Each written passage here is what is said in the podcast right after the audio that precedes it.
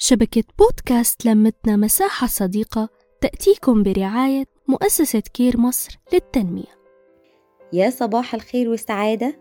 ورجعنا تاني ليكم في حلقة جديدة من حلقاتنا وبودكاست الحكاية التابع لشبكة بودكاست لمتنا مساحة صديقة.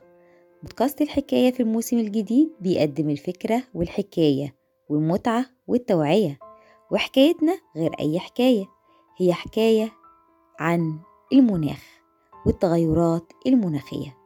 والنهاردة حلقتنا عن أثار تغير المناخ. بمرور الوقت هتؤدي درجات الحرارة المرتفعة لتغيير في أنماط الطقس وده هيسبب خلل في توازن الطبيعة المعتاد واللي بيشكل العديد من المخاطر على البشر وخصوصا النساء وسائر المخلوقات على الأرض لأن درجات الحرارة الأعلى هتؤدي لأشياء مختلفة.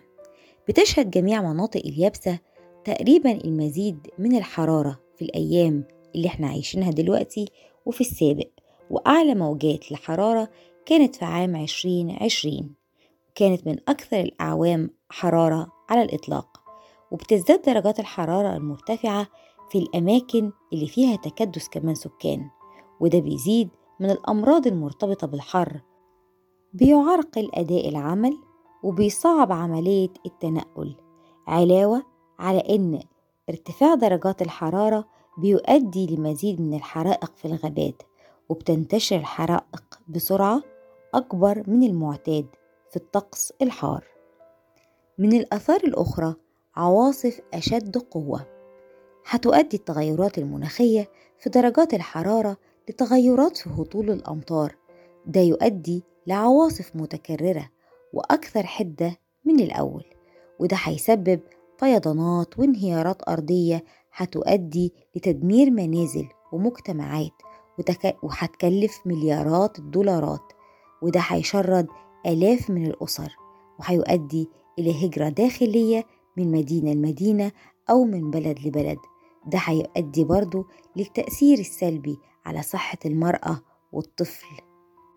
هي دي كانت حكايتنا النهاردة عن الآثار الناتجة من التغير المناخي. كلنا شركاء لإنقاذ أمنا الأرض. أفراد مؤسسات حكومات مجتمع مدني. كونوا معانا شركاء النجاح لإنقاذ الأرض.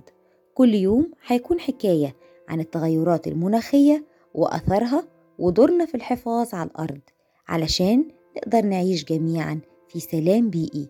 كونوا معانا شركاء في رحلة التوعية بقضية المناخ.